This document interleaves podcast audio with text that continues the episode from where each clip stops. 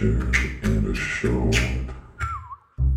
Hello, this is Justin Joseph Hall. Welcome to Feature in a Short, a monthly screening hosted by Four Wind Films, where an appointed contributor presents their chosen feature motion picture and a short movie. There is only one condition for the screening selection the presenter must have been directly involved with one picture, but not the other. This week we have another. His name is Christian Felix. He is an amazing actor, listener, and even better, and lucky for you guys, one of the best storytellers. He always comes to set. Um, we worked on Sardines Out of a Can together, which was directed by former guest Shanali Bomick.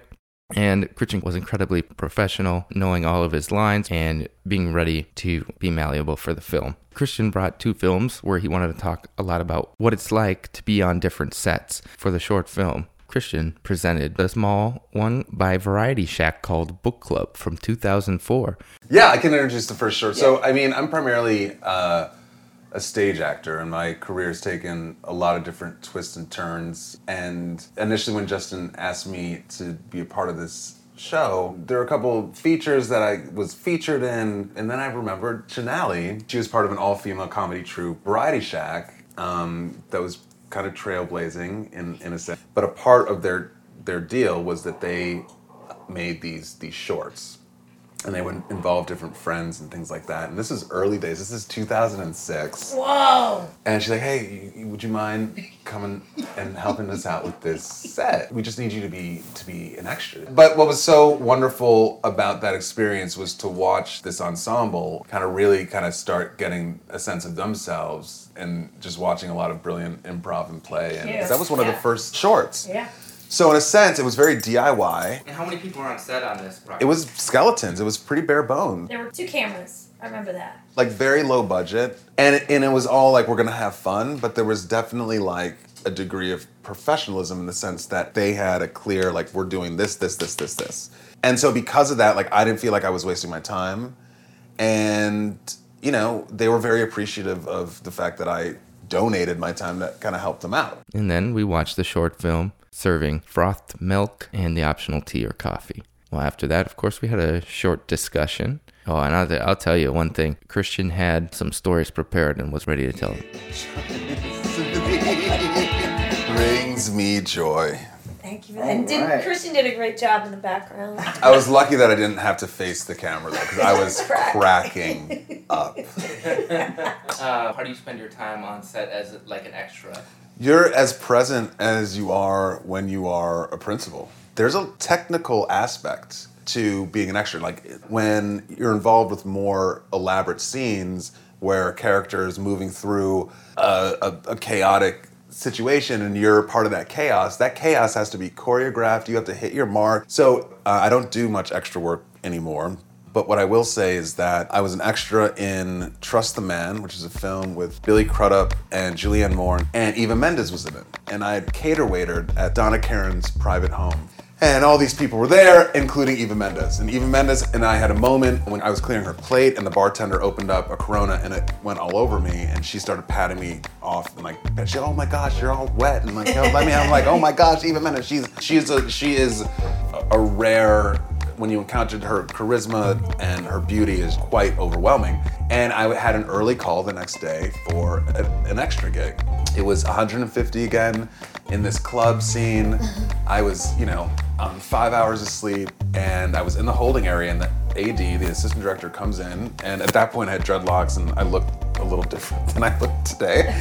and they were like, you, you, you pointed me and two other guys and was like, your job is gonna be, you're gonna be featured extras now. You're gonna be the dancers, and your job is to dance with Eva Mendes for the whole day and block out Billy Crudup from being able Wow. to dance with her. And so that led to me reconnecting with Eva Mendes, and she recognized me, and so you, you get so things can change. And the only other thing that I'll say is that on The Good Shepherd, I was an extra in a jazz club. Robert De Niro directed Oh, this is a that. good one. Good story, guys. And uh, these two principal actors were seated with us and were waiting on set and waiting for Robert De Niro to come. And they were hot mic'd, and one of them was like, "Oh, I had to miss a reading to be here," and and then they said something to the degree of like, "I would never do background work. I would never do extra work," and like they're literally like around like all of these extras. and so the AD comes on set and is like, um, all right, um, Bobby's gonna be coming down shortly. We want to run the scene now, just kind of rehearse. So they they do it. Then Robert De Niro comes on set, the warmest, nicest, most decent energy. Introduces himself to folks all around, these folks, not just the principals, including he introduced himself to me. And then he has them run it. And he whispers to the AD, the AD goes to them, they try it again. Bobby goes up, Robert De Niro goes up to the like, um, yeah, so we're actually, we're not, I'm not quite seeing what, um, what I, what I need from you guys, but don't worry, you, you're still be in the shot, you're gonna hang out, but we're, we're gonna just recast this. and they literally, like, they pointed to me, they pointed to like two other people and like stood us up and like, we're kind of like, like literally, re- I didn't get the, the part, but this other extra got the fucking part and called his agent was like I know. And that's how quickly and fluid and you just never ever know. Um, so I had a blast on that and I'm happy I was a part of it. I just want to explain to everyone your current. the other universe? Yeah. Yeah. Uh, so like for the past 12 years i've been working in more corporate environments and talking about issues related to diversity and inclusion primarily through implicit or unconscious bias. If you would ask me when i first started out with my acting career if i were to be doing this kind of stuff absolutely not but i'm so happy that i am now. Um, beyond that diversity and inclusion stuff now i do other coaching that uses the principles of performance to just help normal normal people and that's also pretty cool the acting and the performance of it isn't just meant for the stage or the, the screen and that quite frankly like it's happening all around us all the time we're all Right. performing in some degree What is like the worst set you've been on? the worst set that I've been on was The Blacklist. I was a co star, and shooting TV can be very, very tedious and mundane. You can get burnt out, and it's long days and everything. So I felt for the guy because he clearly was burnt out, and he had like a lot of other shit going on. But like, you get to set, like you know, they take you to your, you have a little honey wagon, trailer. It kind of feels like a jail cell after a while because it can be really small unless your agent gets you a double Y. But for someone like me, I never get a double Y. And they bring you to set, and then because when you're a principal, instead of being in like a generic holding area, you have like a PA that kind of handles you, like takes you to your chair that says your name or says like cast.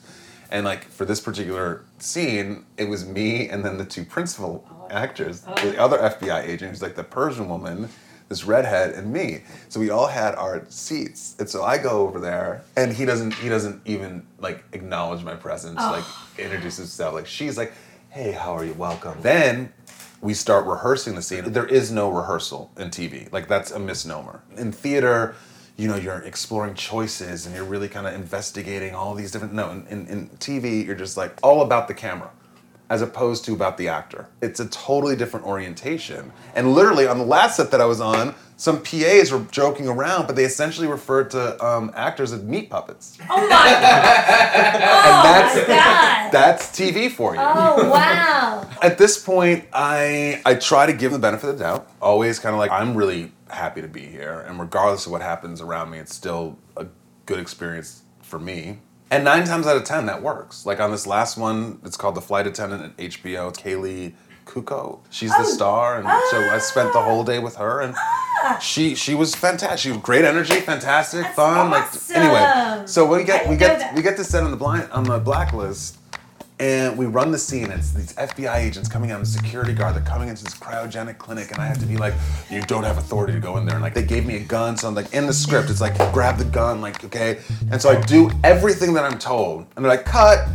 And he literally turns to the director and is like, "Is he gonna do it like that?" And I'm like, Oh my oh, god. Fuck Who did that. that? Who said that? This FBI, the redhead. Oh my god. And then you realize, and so then the director comes up, and then like then then the What fight choreographer asshole. gets You're- in involved, but then the fight chore, the prop master gets involved. They're like they're talking, they're like, don't don't don't don't grab the gun, like just go for the phone. I was like, no problem. So we start running it again, and then I realize he's pissed off because his character, after he after I'm like, you don't have authority, go in there. He's like looking around, he turns his party. He's like, what the fuck is this place, right? And he's like, do I have to say that? And they're like, yep, the script's been approved. 30 Rock is, we can't change it. He's like, can you, can you call, can you call them? Oh Uh, my god. He's like, of course I know. I, of course I know what this place is. It says right there on the fucking wall. You know? so it's like this karma. He's this in is his own head about And then what- hating TV shows. And then what gets in even in more in his own head is that he had some shit in his fucking eye. So when we he might have had fucking pink eye. I don't know. His eye was fucking blowing up. And so he, as we're finally getting into the final shots, he's coming up to me. He's like, you know, and I'm like, I'm like, you don't have authority to go in there, you fucking pink eye, pink motherfucker. After that short discussion, we took a quick break. We made sure to have brown bottled beer, bread, greens, and milk, and uh, one bourbon shot for surprise. For our following film, Blue Collar. It is the best performance Richard Pryor has delivered as an actor. wow. He's in this. Uh, he's he's he's in it. He's- Um, so the film was written by Paul Schrader, uh, who wrote four Scorsese scripts. He's a screenwriter, but in addition to writing this with his brother Leonard, he this is his di- directorial debut, and he pitched it to Pryor, who just was coming off of a TV hit special, and he won a Grammy for his album, which was called Bicenten- Bicentennial Nigger. Oh. And so he was like hot, hot, hot. And Harvey was at the top of his game. Um, and Yaphet Kotto, who, you, who you'll recognize, he pitched it to each and every one of them that they would be the star of this film. And as you'll see, it's very much so like an ensemble. It's very much so like Variety Shack in a mm-hmm. sense. But this is a dramatic feature. Because of that, tensions quickly started to develop. By the time they shot a scene where they're all on the couch, it was the last day, and Richard attacked Harvey Keitel and his bodyguard and got sued for one million dollars for throwing a chair at a, at, a at another actor. Whoa. The tensions were so high. Paul Schrader said it's the closest time he's come to having a mental breakdown. Wow. And so I bring that all back because I contrast that with the vibe that was on the Variety Shack. But and I and as we were talking earlier about diversity and inclusion and kind of like going into like corporate environments and like talking about good behavior and this and the third, film and entertainment industry is one area where it's the wild wild west, and in, in many ways it, it always is going to be. And within that kind of wild wild west territory where kind of anything flies, Richard Pryor was showing up high as fuck. And dealing with these battling egos. But what it produced and what it created Yes. is insane. And so I, I think this this film really speaks to me in so many ways. And the story itself, is, it's set in Detroit, automotive. What's um, the time? It's 1970s, and it's all about the common man being taken advantage of by the the man. And what's fascinating is Harvey Keitel, Richard Pryor, and Yaphet all are auto workers at this auto plant. And what they said is that actually didn't reflect reality at the time. Because a Polish Harvey Keitel would never be coworkers and being buddy buddy with his black auto worker. It's still very segregated. So it took some liberties to try to tell a story, but at the same time, it still was telling a story that I think is still super relevant today. And I like it because Richard Pryor is is is, is really just showing he was just amazing and Wow. such a well-rounded, holistic performer. It's definitely my favorite Richard Pryor film. Wow. That's saying a lot. Yeah. So after the film, we talked with Christian a little bit more. That's what's so crazy about this film. Everybody's style is different. Everybody's fucking style is different. And so that's what's tough. If you have one actor who Where's our pizza? It's not. Okay, you know what? What are you wearing, bro? Like, I thought you just had a little Boy Scout sash or something. I didn't know what's going on. He was talking about milk and everything. I was like, all right, Eagle Scout.